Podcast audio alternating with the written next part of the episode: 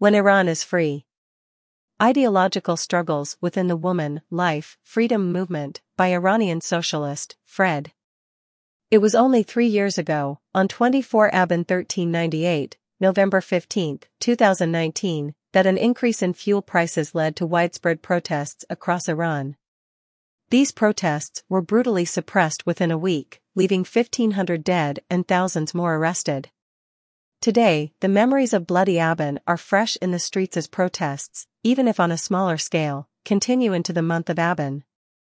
The generation that is now fighting for woman, life, freedom is the product of the widespread ethnic, gender, environmental, and class struggles of the past few years.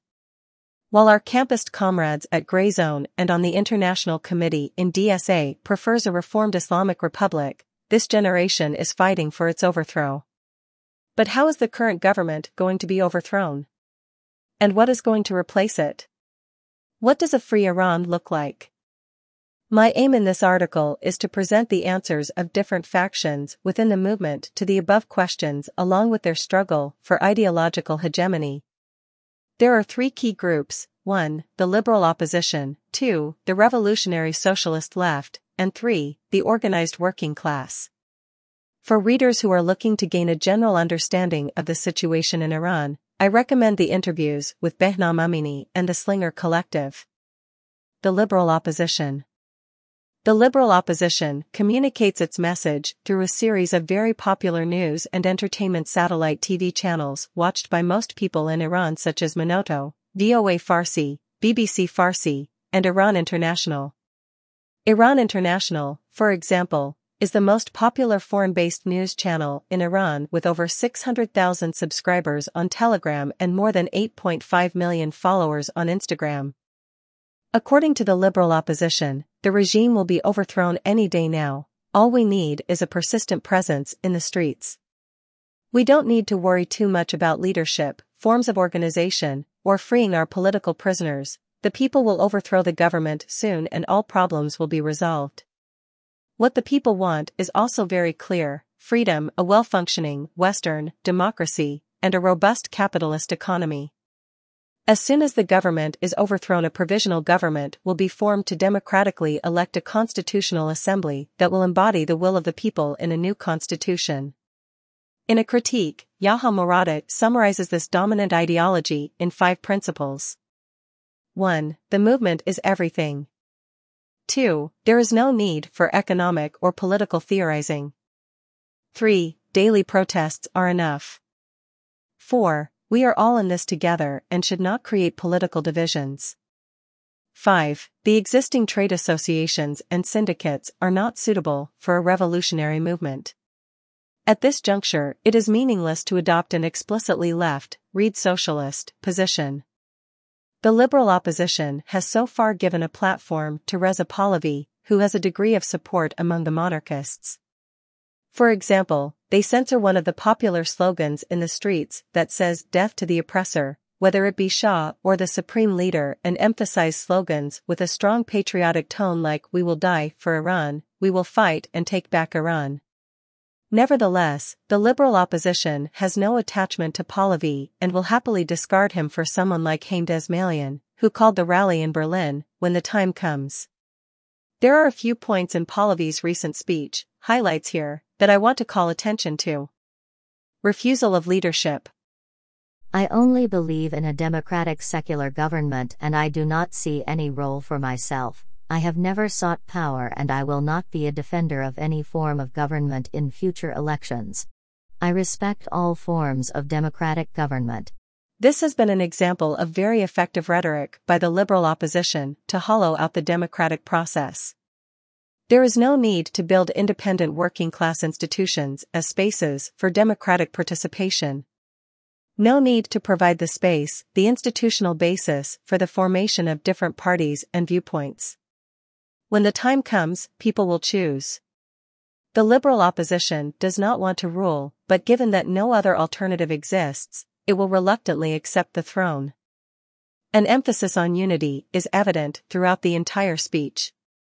For example, I emphasize that anyone who in any way thinks of sowing discord in the People's United Front only adds to the life of the Islamic Republic, and intentionally or unintentionally helps this bloody regime take more lives. This has been another effective use of rhetoric to suppress dissenting views, particularly those coming from the left. Any political discussion, debate, and disagreement will divide the movement. We are all on the same side and want the overthrow of the Islamic Republic, so there is nothing to discuss. There is a strong advocacy of material support for workers. The formation of funds to support protest, strikes, and the provision of freedom of communication, I can announce today that several such funds are almost ready and their organizers are working to remove some final legal obstacles before sending them to Iran. Khomeini's success in 1979 was in large part due to the role of mosques in providing material support for the working class.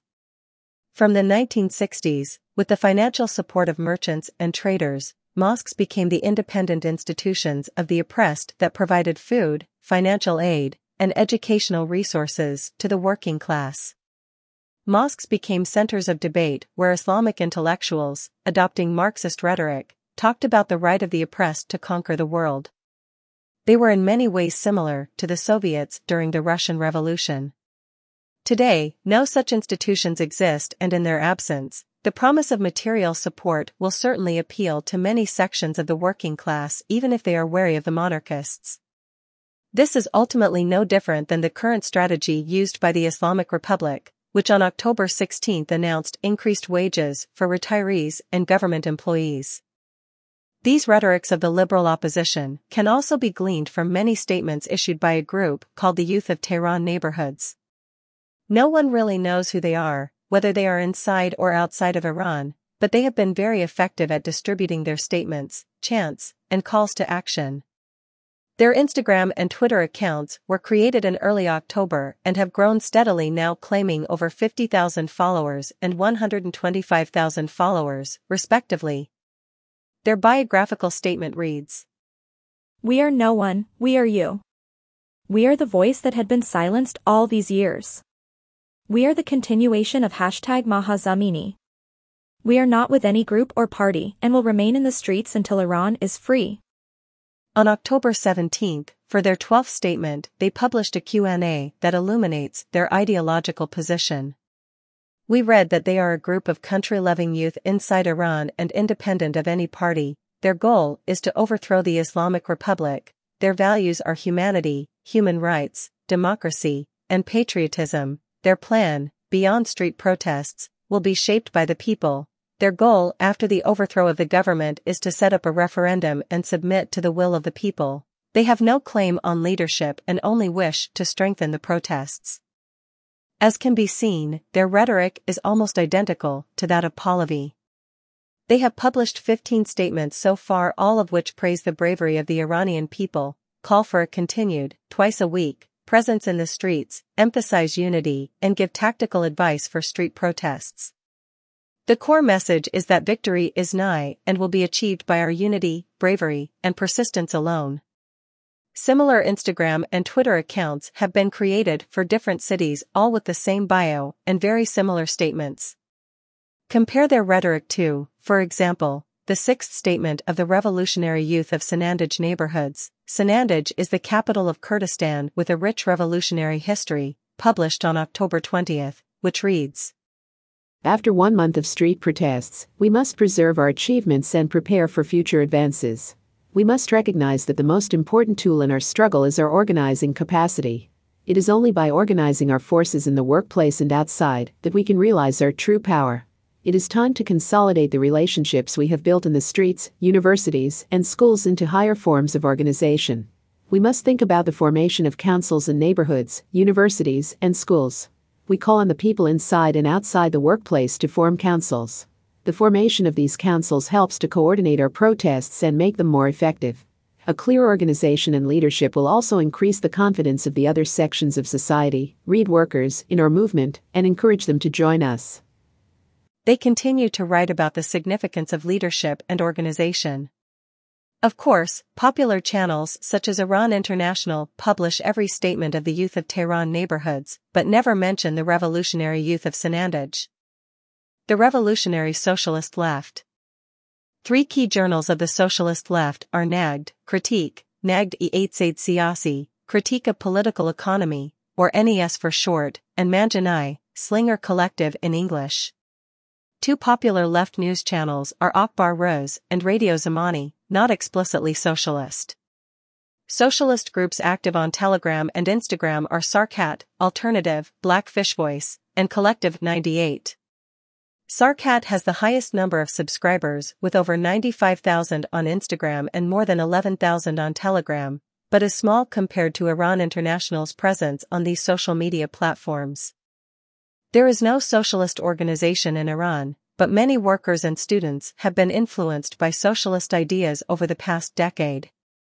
They are active in universities and workplaces and have played an important role in developing radical consciousness among certain layers. When the protests began on September 16, many of these individuals were in prison. Over the last six weeks, and particularly in the early days of protests, the government made a systematic effort at targeting such activists and arresting them at their homes before they could play any significant part in the unfolding events. Many were in Evin when the fire broke out, they were shot by the guards, and are now in critical condition. The socialist left was slow to react.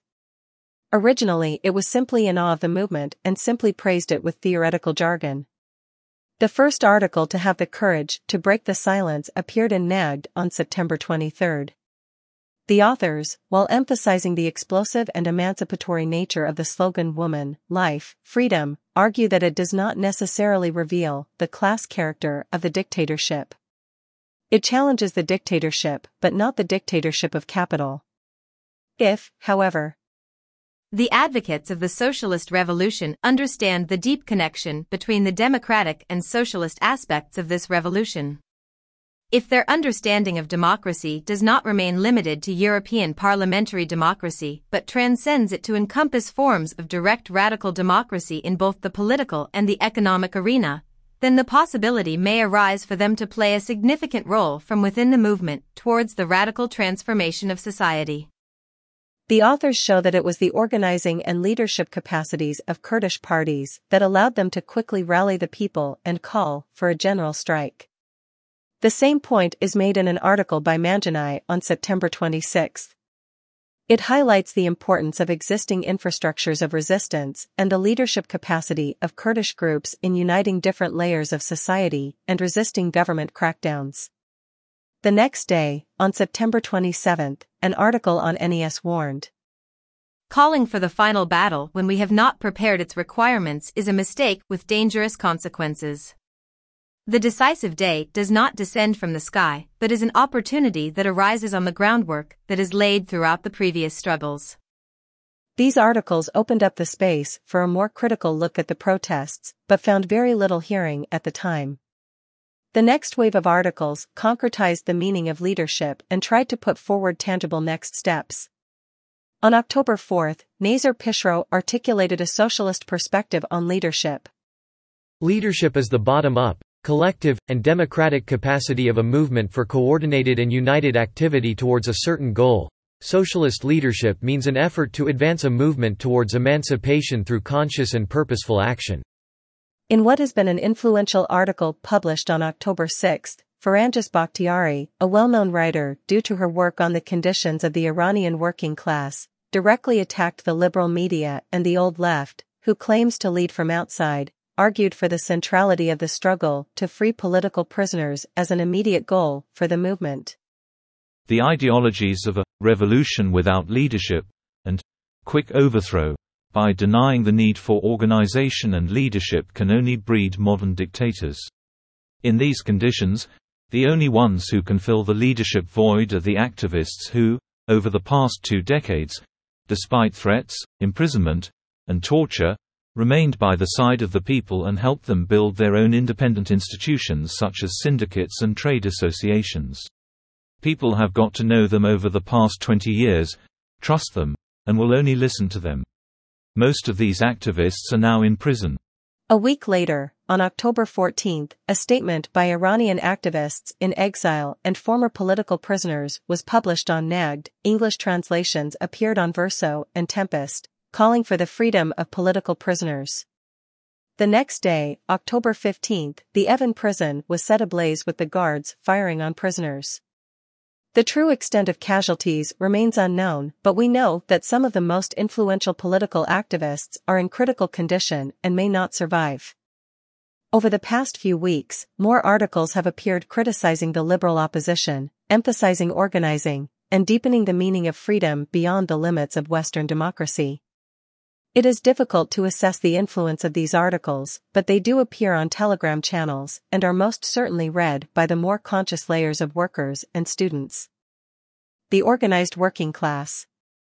As Bakhtiari describes in detail, the vast majority of Iranian workers are informal or marginalized workers with few legal rights, poverty wages, no insurance, temporary contracts, if they have contracts at all, and miserable living conditions. Many work for large merchants either by producing goods at home or selling them on the streets. Others work in small manufacturing workshops of 5 or 10 under a supervisor that is either running his own business or is tied to a larger firm. They live at the margins and many are slum dwellers. A key difference between the ongoing protests and those of Bloody Aban has been the lower levels of participation of these workers, particularly those working in small manufacturing workshops. This is also why the government crackdown was more severe during Aban with 1,500 dead in little more than a week. The recent struggles of the most organized sections of the Iranian working class are documented here in English. These are workers with more stable contracts, relatively higher wages, and a certain degree of legal protection.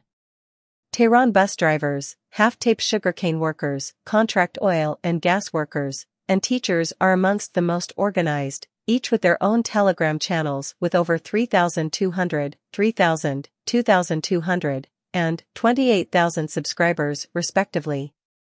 These workers have been very hesitant in joining the protests. Sporadic solidarity strikes have been organized by contract oil workers, sugarcane workers, and fuel truck drivers amongst others, but none have lasted more than a day or two. Contract oil workers faced a heavy crackdown with hundreds arrested who have received very little support from the broader movement. Teachers have been very active on social media, condemning the actions of the government, particularly the ongoing assault on students. While they support the protest, the brutality of the regime has pushed them to adopt a more radical tone, they have avoided the language of overthrow in their statements.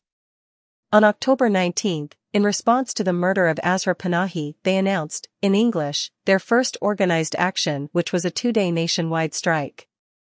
By holding these sit-ins, the Chita, Teachers Union, once again declares its solidarity with the people. It also declares to the government that the basic demands of the teachers are the recognition of the people's right to protest, and the unconditional release of all the arrested students. The call was mostly heeded by teachers in Kurdistan, many of whom have been threatened with wage cuts ever since. Tehran bus drivers and Haft Tappeh sugarcane workers have been in support of the protests, but their Telegram and Instagram channels are mostly concerned with their political prisoners, a few of whom received heavy sentences last week. The telegram of the Syndicate of Tehran bus drivers is filled with pictures of imprisoned workers activists and their only major statement, in English, has been to condemn the prosecution of striking oil workers. The working class is empowered by unity, organization, and independence, and without that, it is nothing but a victim in the hands of the ruling classes. The Iranian state is aware of this and that is why it uses all its oppressive forces to prevent the formation of independent workers' organizations by ensuring that workers are deprived of job security, socio-economic facilities, and the ability to organize. Some of the independent workers' organizations such as the Vahed Syndicate have been permanently dealing with arrests of and threats toward their members over recent years, while protesting against the privatizations and the spread of contracted employment and temporary job contracts. In Vahed Bus Company, new bus drivers have increasingly been employed by contracting companies and lack even a minimum of job security. The Vahed company has either retired the senior drivers or sent them to other sectors such as the terminals to prevent them from any protests. This emphasis on independent working class institutions is evident in two very interesting recent statements by Haft Tappeh sugarcane workers. The first, published on October 3, is titled A Page from Iran's Labor History and explains how they formed an independent syndicate in 2008 despite expulsion threats. However, the statement claims The enemies of the working class, by arresting, imprisoning, and expelling our elected representatives were able to halt the growth and expansion of the syndicate and prevent the formation of a General Assembly. After explaining that the inability to form independent working class institutions has been a weakness of the Iranian labor movement, they go on to argue that in such a situation where our children and oppressed people are on the streets, where the schools, universities, and the streets have turned into the bastions of struggle, where we are witnessing strikes by teachers and workers in different sectors, there is a renewed hope for workers to create their own independent organizations. Because without having an organization, the workers cannot withstand the attacks of our class enemies. While the youth on the streets are calling on the workers to join them to end the regime, the workers are viewing the protests as an opportunity to organize themselves. This is made more explicit in their second statement titled Our Progress Depends on Organizing. Any fundamental change in the current situation requires a more organized form of protest. Workers need fundamental and lasting organizations in the workplace so that they can achieve their demands. The demands of the workers are the demands of the majority of the people, we can win only if we organize.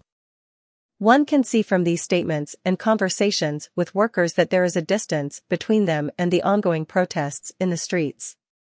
While students are fighting to end gender segregation in their canteens, their parents are struggling to put food on the table. On the other hand, the youth on the streets have no patience for worker syndicates and their organizing methods. Yet the revolutionary potentials of the movement depend on its ability to unite the struggle for freedom with the one for bread. About the author Fred is an Iranian socialist.